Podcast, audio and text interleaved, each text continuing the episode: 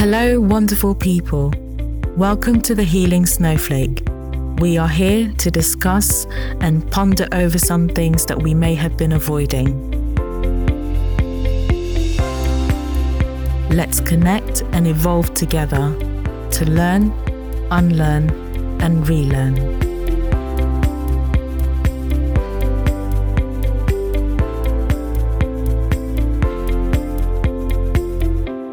Hello again, everyone. Thank you for tuning in to another episode of The Healing Snowflake. It's me, your host, Jenny. Now, this is a very special episode, and not many people get to have this opportunity. Um, family, I would like to introduce you to my guest, Gillian McMichael. Hello, Gillian. Hello. So, uh, Gillian, you are the UK's leading transformational wellness coach with over 20 years of experience in helping people find meaning and joy in their lives. You are also the author of one of my favorite books, and it is called Coming Home, a guide to being your true self. Now, for those of you who know me, will know about this book because I bang on about it nonstop. And it's a bit, as you can see, it's a bit tatty, full of bookmarks, and a couple of pages are stained with chocolate from my uh, little children's um, fingers, dirty finger marks. But it's only because I love it and I take it everywhere I go, and it serves as daily mantras for me. And I've read it four times. I'll always refer back to it, and it's just to remind me to repeat these, um, like I said, these mantras and daily mental exercises that this provides for me. So, uh, what I want to do with this episode is to go through some of the most poignant parts of the book that has really shifted and framed my life for the better. I mean, we are doing this with the actual author of the book, so it can't get any better than this. So, um, Gillian, the title of the book is one of the reasons that it actually caught my attention. Coming Home, a guide to being your true self. What did you mean by this? Well, I suppose when I thought about what I wanted to write about, um, you know, and it's a, it's a true reflection of my own story and what happened to me from being eight years old all the way up to being where I am now. I kind of really wanted to capture the idea that we get lost, we get disconnected from ourselves. Um, we sometimes, it can be really difficult to come back home to ourselves because we play roles. We want to fit in, we want to belong, we want to be liked. And I was one of those people. And I think you just get lost. And I think it's so important to find a way back home. But also, it's important that you understand what back home actually looks and feels like. Mm. And so I suppose what I did is I when I realized that I was lost and I took me many, many years to figure that one out.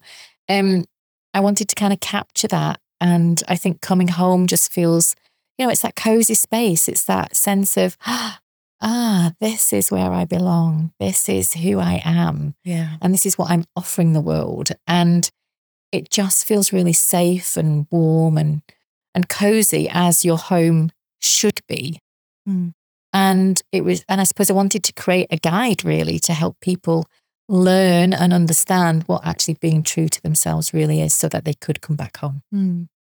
And you said that so beautifully, Gillian, because when I have conversations with my friends, fellow millennials, this is a big problem for us because we are conditioned by a lot of things that really took our time away from get, getting to know ourselves.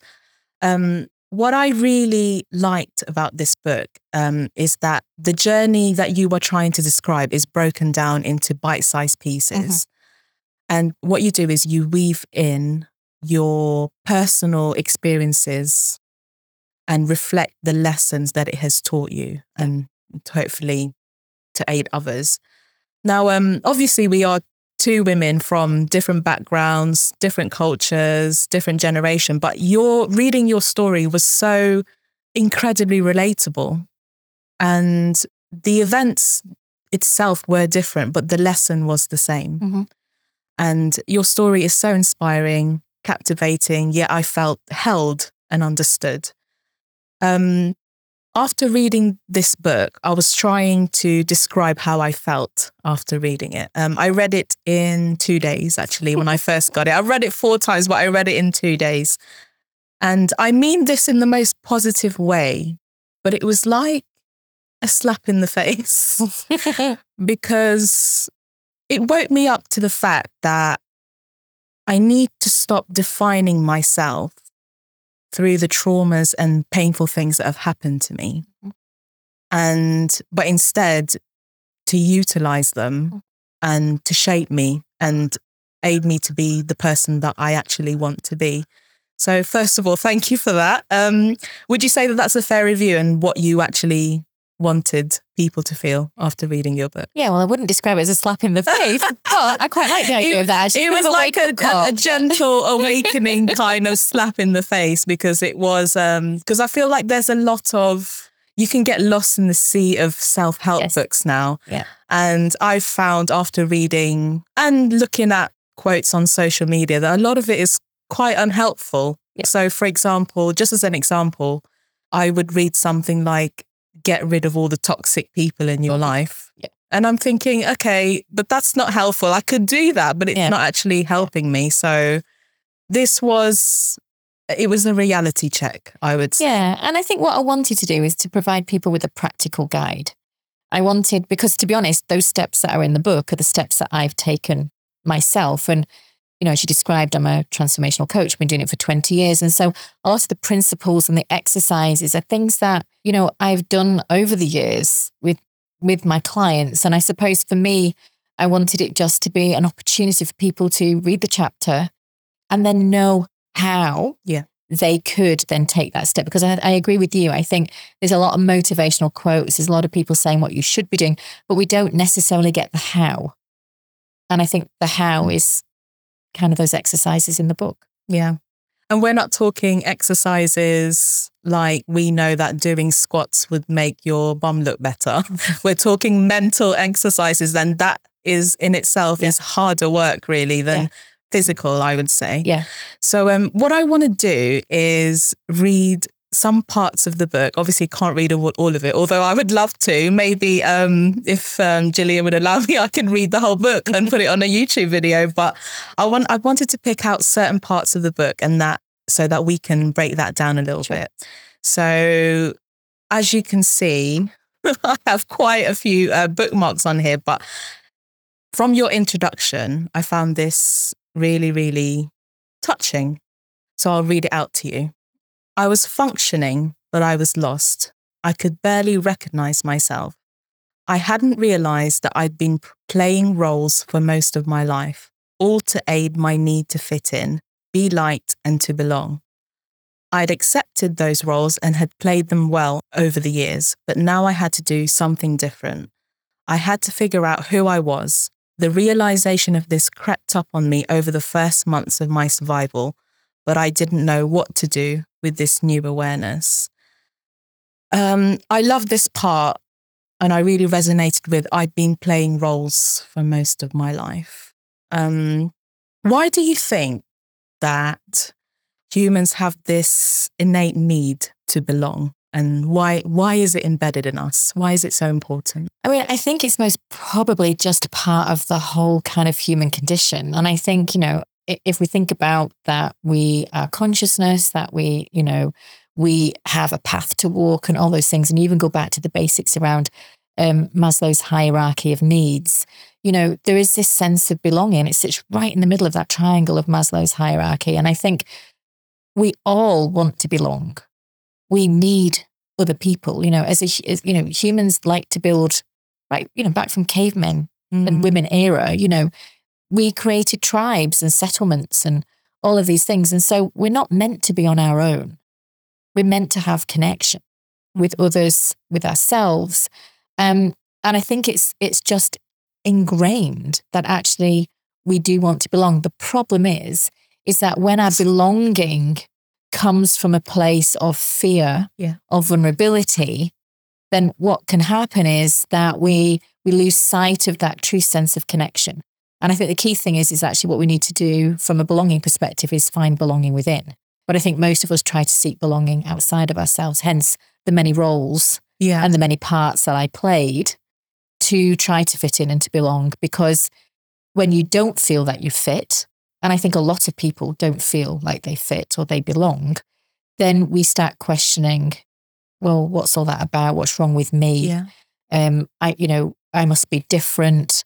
Um, and of course, we're all unique and all different. Um, and what, but the problem is what society creates is cliques.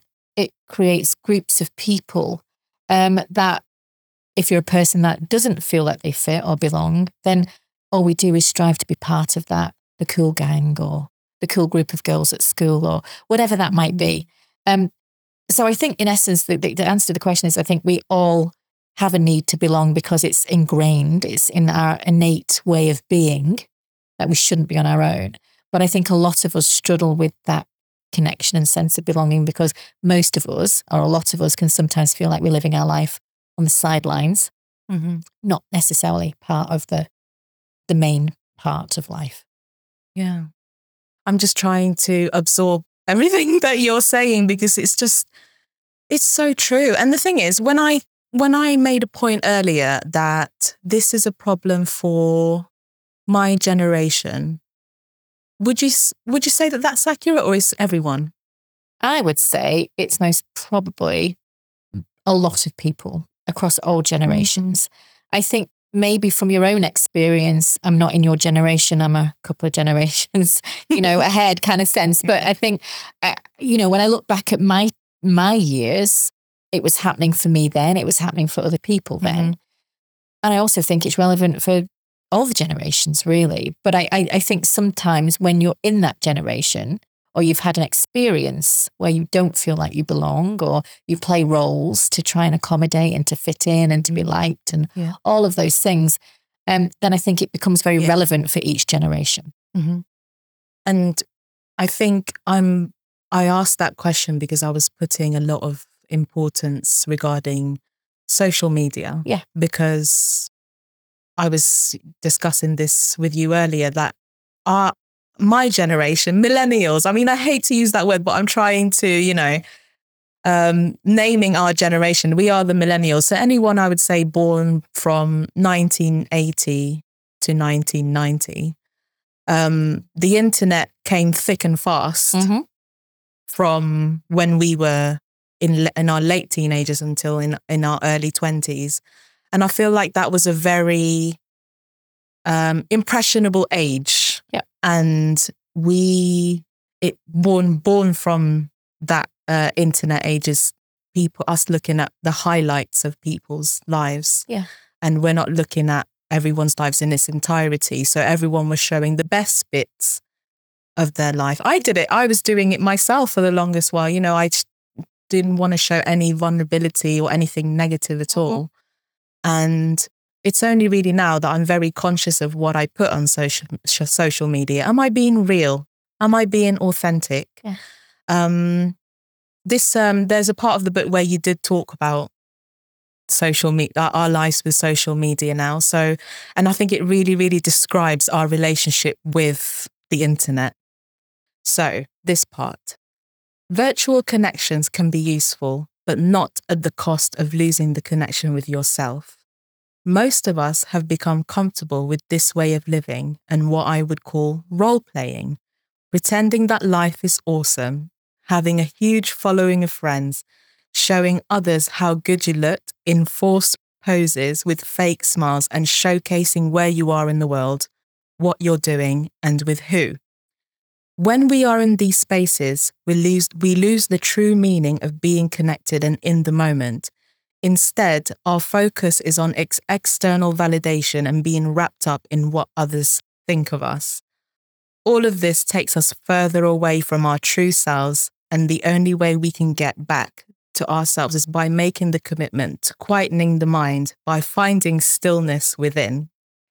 Now, when I read this part, Gillian, I am not joking. I was on holiday in Italy and I was reading it by the beach and I thought, oh my goodness, I, I do that so much. And in the past, really, my whole persona was my Instagram page mm-hmm. where I would do these things that you talked about forced poses with fake smiles and showcasing where you are in the world. And what message was I really trying to give by doing that? Because I remember all these times when I was on holiday in in a privileged position where I was a, a, um, able to afford Mhm, going mhm. to these kind of places. And I was thinking back and I was thinking, you were actually very, very sad back then, but you forced a smile and you looked fantastic in that photo. But was it you and was it Mhm. what's what was what was going on at the time? And that's this is what I mean when I said it, it's like a little bit of a slap in the face because nobody wants to hear that, but it's true and it's happening now and it's it's dangerous really. I think the thing with social media, look, it's there, you know, what Facebook, there was other things, but Facebook then came out, didn't it? Most probably was the first thing before Instagram and all of that kind of thing, if I remember rightly. Um, and I, I was I was never really on social media when I was younger because it didn't exist, you know. I set up my business in what 2004, the internet didn't even exist, you know. And so, so I, I think, but I think what we do is we want to project that we're cool, that we've got the best body, that we've got the best friendships, we've got the best life. Because again, we've been conditioned and we've been force fed to be a particular way. Now, as a woman who's now in her 50s, always having to compare and contrast around, well, am I thin enough? Yeah. You know, um, my boobs are too big. You know, I'm not attractive enough. You know, my hair's not long enough. I've not got, you know, all of all of these things that you go through as a female. Um, and I'm, I know guys go through the same thing as Yeah. well. Um, but for me, I think we we we force ourselves into giving this perfect picture, and I think the reality is is that that is just a snippet of what is really happening in our lives. And I think sometimes we force those poses because we want to be seen as having all the stuff that everyone else is doing. Mm. And I think we want to keep up with the Joneses. You know, we want to be seen as everybody else is seen. Yeah. And I don't think that's a real projection of who we really are. Mm. And I think it's just a fake existence. Mm. Now, obviously, I use social media for my work. I use social, I've got my own social media following and all of those things. But I would like to think that I am trying to portray something real. And I think what I've learned over the years is that the more vulnerable you can be, Mm. the more you tell the truth, actually, the more interesting you are. And actually, the more people respect and like you for that. Mm. But I think we're still living in a very fake existence. So in my day, we had the supermodels, you know, the Kate Mosses, the Naomi Campbells, you know, the all the Cindy Crawfords and all of them. And and and that they were plastered in every single magazine. And so you would all so although we, you know, you now have we have the internet and Yeah. social media, we were as I was as girls looking through, oh, I need to be thinner. I need to have longer hair. I need to change my hair It was the same thing, but from a different source. but it's at a Yeah. different source. So it's always been going on. But I think the difference is, is that in my day, you wouldn't capture it on your phone and stick it and share it with other people. You Yeah. would just feel shit, to be honest, Yeah. because you didn't look or feel the same as anybody else. Gosh, that's such a good point. And the fact that, you know, there's this thing now called doom scrolling because, you know, for you to look at magazine, you have to turn a page. Yeah. You have to buy the magazine with money. But now Well, it's just there. Yeah. available at your fingertips and you can't escape it. It's just, No. it's And I do- everywhere. And I do think the thing is with social media, I also think it's quite addictive. Very addictive. So I think you fill your space and your time with scrolling. Mm. Again, there's nothing wrong in that. I'm not trying, I'm not really judging that massively. But I think if it's if it's making you feel rubbish about yourself Mm. and it's not a true reflection of who you are, then why are you doing it? Because actually it takes up a lot of time and energy. And it's very, um, just as an example, I have a friend. She's like a, she's a successful influencer. She has many followers on Instagram, and she's, in my eyes, she's just so beautiful. I, you know, she knows that I tell her all the time, I'm jealous of this or what this, what, and she lives. Um, I feel like she lives an amazing life, and she put out something a couple of weeks ago, and somebody made like a negative comment about her body. And we had a chat about it. And she was like, that comment really affected me. And in my head, I was thinking, why? But at the same time, I put myself in her shoes. W- I would absolutely feel the same way. But nobody likes anybody saying anything bad about them. Yeah. I got somebody comment on my eyebrows. You need to get your eyebrows done. I was like, if that's all you've got to comment on, well, Yeah. that's fine. I'll take that. But I think it's interesting because I think, regardless of what age you are, a negative comment is a negative comment. Mm. And even though you might be beautiful and mm. all of those things and whole and, you know, kind of accepting of who you are. I still think people can be mean and people, I think maybe the difference is, especially the millennial generation and the younger generations uh, that have followed, is that it's just so out there now. Whereas before, somebody might just say something behind your back down the corridor at school, or somebody might say something to you at work or something mm. like that, where it would be cutting and it would be hurtful, but you wouldn't say the same things. Mm.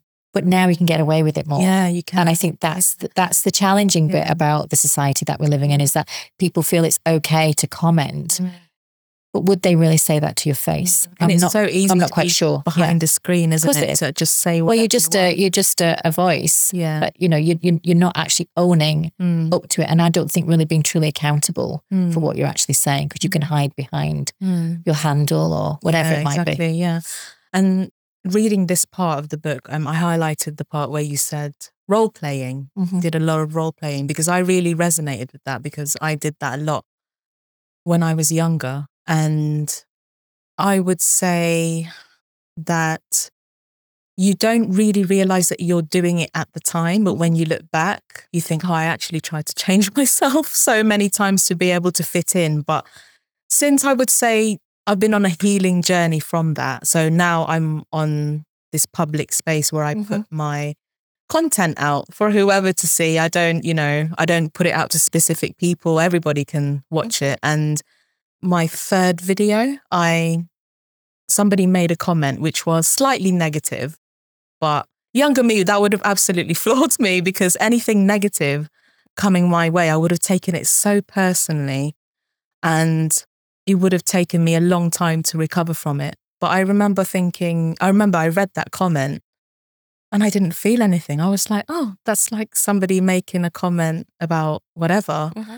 And I didn't feel hot headed from it. And I thought, wow, is this am I growing up or am I healing from that situation? Because if a younger me would have read that comment and be like, okay, maybe I need to change how I do this podcast to cater for that one person, you know, and that's the people pleaser in me, I mm-hmm. guess, isn't mm-hmm. it? Mm-hmm. Um, so when you talked about role playing, what part of your life would you say that that was Oh, God, right. So I would say most probably that was mainly, well, I think it must probably started when I was about eight years old. Mm.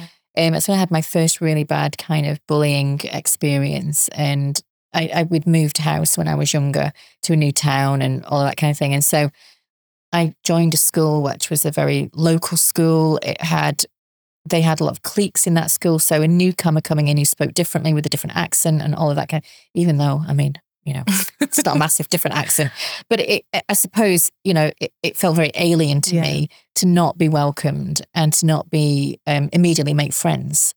My brother fitted in brilliantly, but for me, it, it, I didn't really have any strong mm. connections. And so when, you know, I got chased by the whole school up the road and kicked and oh, punched and, you know, at, at, at, eight years old and holding my brother's hand and crying, you know, and all those. It was quite traumatic at the time. I mean, it's kind of, it kind of sounds really sounds really trivial now, but actually at the time it was quite huge.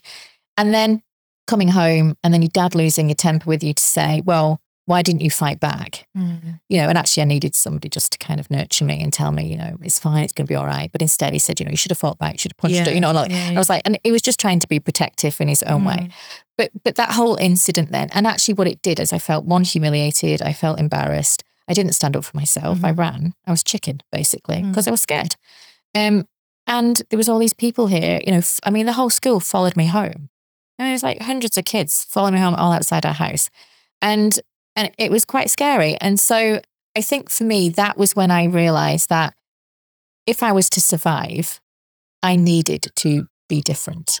Mm. So I stopped being the confident me. I said things to fit in and to be liked. I was a chameleon. Um, so, you know, if, for example, I was always a person, my mum and dad had taught me to be confident, to look people in the eye when I was talking to them. And so I started to just be quiet. I started not to be confident. Um, and I just started to just say things that people wanted to hear. And, and that continued from being eight years old, I'm going to say until being 40 years old or 37 years old. Mm. And that followed me around for, for most of my, well, yeah, for a lot of my life. Nice. And I think it's because I was protecting myself Yeah. from getting hurt. Mm. But I think the downside to that is that you lose yourself because you lose that connection with who you really are. Mm. And it impacts everything. It certainly impacted everything the decisions I made, my confidence, my self belief, my self worth. Yeah. Um, and then I found myself in situations that just then compounded those feelings that I Mm. had that just made circumstances just make me feel even even less confident and less true to me. Mm. And I think when you play those many roles, Mm. um, so like the dutiful daughter, the the the, the friend, Yeah. um, the good friend, the the the the you know the the the conscientious student, the the daughter, the sister, you know, all you play all of these different roles, and obviously all these roles are what we have all the time. Um, but when you do them in a way that all you're doing is trying to please other people, Mm. or to fit in or or not to be seen, um, then it becomes really difficult then as an adult to really truly understand who you are. And I think that's what happened to well, I know that's what happened to me. I and I really relate to that a lot. And would you say that a lot of people's problems now, especially when they realize that things are deep rooted and it stems from a lot of things are surfacing from your trauma and your childhood. How important is it to face that and to recognize that a lot of the damaging things that you're doing to your life now is not addressing that younger side of you would you say would you say that that's right you say would you would you say that there's a big importance in getting in touch with I your think- younger self I, I think there is, and obviously there's inner child work and things like that that you can do from a psychological perspective. You could get coached, you could get Yeah. get uh, therapy, counselling, whatever. There's there's lots of things that you can do. Mm. I think the key thing though, if you didn't even have any of those, is to stop hiding away. Mm. and just to actually acknowledge, you know, because obviously I got bullied at eight, but that bullying went all the way on into my early 20s, you know, and then I had it in my uh, working environments. I had it in my then my first marriage. And, and so you kind of attract. yeah And so I think if you don't address it, then all you do is you keep doing the same because your mechanism of living or surviving or Mm. you know, you're certainly not thriving, put it that Mm. way. Um, I think you just go through the motions and you just do what you're meant to be doing. You just do what you think you should be doing. And so I think if you don't address it, I think then you'll always live that life. Mm. and, it surfaces in some it always It does, and there's always there's always a circumstance or a situation that you might find yourself in, or a conversation that you might have, or or another an incident or something Mm. that will trigger or will give you the opportunity to Mhm. waken up and to Mhm. understand.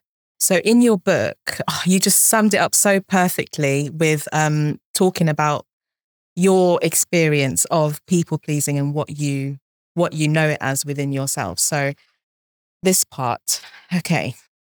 We believe that if we are true to ourselves, we will let people down. People may not like us. We often see being true to ourselves as a big task we're too busy and don't have the time, and this can become our excuse. Will I still be liked? And will I belong? The question, what will people think of me? And more than anything, what happens if I fail at this? Come from your passive passenger vo- voice, mm-hmm. the one that wants you to remain in your comfort zone to keep you safe. The passive passenger voice is the ego, one that we all have. You will notice the ego has many voices. As we go through this journey together, you will get to know the ego and when it is present. Regardless of how it presents itself, it is there. We just need to figure out how to manage it. In this case, it's the voice that tells you it's okay to keep playing the roles and to keep hold of the labels because it's what you know, it's familiar. Familiarity, familiarity it gives us great comfort, and if we allow it, it will keep us locked into the same pattern of behavior and the same belief systems. Mm-hmm. Whew. So it's when you said the word familiar and ego. And I didn't think that those things had anything to do with people pleasing, to be honest, but it absolutely it centers around it. Could you um, tell us more about? Well, look, we all have the ego. The ego resides within us all, and the ego for me resides very much in the mind. Yeah. Um, it's there to protect us, to keep us safe. It's most probably been very useful throughout our lives. Self-serving. It's self-serving at particular times. But it can also be our biggest nemesis as well, because it's the voice that does tell us to keep small, to stay as you are, Mm. stay in your comfort zone. Don't step out of there because you just don't know what's on the other side of that. Yeah. You know, and I think it's easier sometimes to stay in that place, even though it could be really uncomfortable. Um, and I think for me, when we we we kind of I think the key thing is that throughout lives, perhaps we have to learn to manage the ego because the ego is never going to go away and it will have different voices. And as you've read the book, you know that Mm. there's the passive voice, there's the the critical voice, you know, there's the the cynicism, there's there's all these things that show up in our lives, the judge the judgment and all of those things that are constantly with us all the time because we it's again part of the human condition. But if we can learn to turn the volume down on the Yeah. ego and really determine actually, is this voice useful right now or is it not? And you can then decide. But I think you can't rely on your mind to tell you whether it's right or wrong. I think you have to go to your place of knowing, Mm. which resides really, I would say, in the depth of your, if it's in the belly, I would say it's in your belly Mm. you know, your gut, your intuition, your place of knowing. And I think when we go to thinking or feeling, we'll be very led by ego Mm. because our thinking is, well, it's what we know, it's familiar, it's familiar Mm. territory. Whereas when we go to what we what we feel, we're talking about, well, oh God, no, we need to protect ourselves, keep ourselves safe. We don't want to get hurt. And then when we have, we go to our place of knowing, we can get our real truth. Mm. And the thing is, there's when we there isn't any positive connotations to the word ego because I think I my instant thought when I hear the word ego is somebody who constantly boasts about something. Right. So egotistical. Yeah, hmm but really and truly, like you being a ple- people pleaser is you working for your own ego. Just as an example, Yeah. I did a podcast episode about dating. So me and my friends, we were talking about dating scenarios. So one um one of my friends, we were talking about what would you do if you were dating a guy who whose um mum you met for the first time and she's giving clear signs that she doesn't like you. She doesn't know you, but she's giving clear signs that she doesn't like you. And both of my friends were like, well, you know, it's kind of tough luck. You have to take me as I am. And I was honest and I said my answer would be my answer was is that I would work harder for her to like, me Yeah. Than the guy I'm actually dating because You want her approval. Mhm. and her not liking me is so uncomfortable that I'm willing to completely change myself in order for her, for somebody who doesn't know me to like me.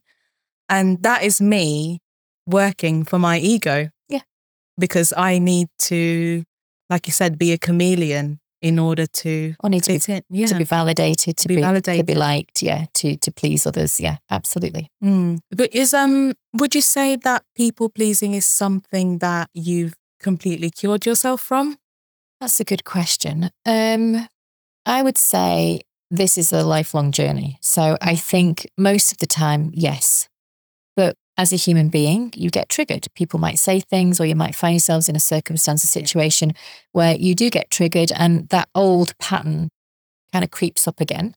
and starts to, you know, make you fall into some of those old habits. I think the key thing is is that once you're aware of it, you can catch it Yeah. and and quickly change your Mm. perspective or viewpoint. But I would say that I would say that after writing the book and doing all the the journeying that I've done so far, I would say that that happens less than it ever has in my life. And I Mm. think realistically, I think the key thing is is actually just being comfortable with who you are. Mm. And I think now at my age, I'm very comfortable with who I am. Mm. And actually, I'm not everybody's cup of tea. So that's okay. That's okay. yeah. That's all right. So the next part I want to talk about is uh, living with joy. Mhm. So, emotional well-being is one of the fundamental pillars of health. joy sits right in the center of building a healthy life. However, most of us confuse joy for happiness, and there is a distinct difference between them. Joy is living in the present, being in the moment, and it can stay with us because it is something we draw upon from deep within. Whereas happiness is temporary, it is transient and very fickle. It can be present one moment and gone in the next. True joy is constant. Mm-hmm. So when I read that, I thought, yeah, absolutely. I throw I throw around this word. We all we all do it. We all throw around this word like I want to be happy.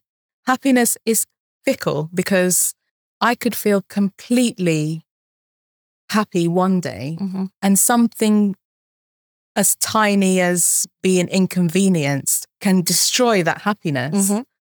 And there, it's such a massive difference between what you were talking about, about joy and happiness. Is that what you were? Yeah, because I think joy is inherent. I think joy lives deep within Yeah. our deepest part of ourselves. And I think joy is that kind of well that we can tap into anytime if we feel truly connected with who we are. I think what we seek, most of us, is happiness, which becomes more of a quick fix happiness. And it's a bit like a drug, isn't it? You know, the more you, you the more you don't have it, the more you search for Yeah. it, the more you get it, the more you want more of it. And I think for me, if we can find joy, we then have that happiness. Mm. But actually, it's a deeper sense. And I think and that's one of the things that, that meditation has given me and all the other things that I've learned over the years is that all we have to do is tap into ourselves and it's all there. Mm. And but again, we forget. And so it's good to Yeah. remind ourselves that it's there. Yeah. Oh, absolutely. Absolutely. And I think as well, like for me now, I try and have the, this is one of the um one of the pages in the book where I have this mantra in my head like happiness is fickle, joy is constant. I say that to myself all the time and those are your words. And I always um try and remember this, especially when I'm with my children, because I always think to myself, I won't be happy until I know that everybody is safe and loved and ha- they're going to be happy. For, they're going to grow up to be emotionally healthy and they're going to be amazing children who will achieve lots when they're 18 or whatever. And that is happiness. I'm thinking to myself, I will be happy when that happens. But obviously, raising children is a roller coaster. And something as minor as like so for example one of my sons has got a cold right now and that could tear my happiness. I'm thinking oh no i don't want to see him suffer. I don't want to see him be ill. And i'm thinking but hold on you were happy yesterday. What's going on? And i try and think of joy when so when my son is asking me to play with him. Yeah. he's only two years old and i know i'm never present for that. Sometimes i think oh i've got things to do and I'm, my mind is elsewhere. But when I find myself just thinking, don't worry about that, play for a minute. That's what true joy is. Yeah. And then I, I find myself playing with cards, pretending, making noises and stuff. And I'm looking, I'm thinking, this is joy. It's fun. It's it's a lightness. Yeah. That lightness. Mhm. That's that's a great word. It's a lightness. Yeah. And it's and that lightness is would you say that that's hard to come by? I think it is if you're not in the moment. Yeah. I think if you're too busy thinking about the past or too busy planning for the future, I think you miss those golden moments, those moments of sheer joy, bliss, total contentment and fulfillment. Um, doing simple things brings simple pleasures. I think, but we spend most of our time in the past or the future. We very rarely spend a lot of time in the moment. But I think if we can spend time in the moment, then that can give us that joy. Mm. Oh, thank you so much, Gillian. Um, we have to uh, end now, unfortunately, but I could talk to you all day. You are such an inspiration to me. Thank you so much for this book. And I was in awe of you even before I met you today, just by reading this book um, and meeting you today. And to have this discussion is just an icing on the top of the cake. If it's all right, I'd like to finish with um, you answering some quick fire questions. So I will start a sentence and you finish it off for Okay. me. Give it you can take your time if you want, it's fine. Um, our greatest battle is With ourselves. You know, I had um, a podcast session with um, Vika last week, and she said exactly the same thing. There we Our go. greatest battle is with ourselves. Say no more. Absolutely true. Um, I would tell my younger self too. Be strong, be bold, and believe in yourself. The first step to finding peace is Quieting the mind. If you've made it this far, I just want to thank you for your time. I hope this episode inspired and entertained you. If you wish to connect with me or ask my guest anything, send me an email on flakeyquestions at gmail.com. That's F L A K E Y questions at gmail.com. Stay free, curious, and kind. Bye for now.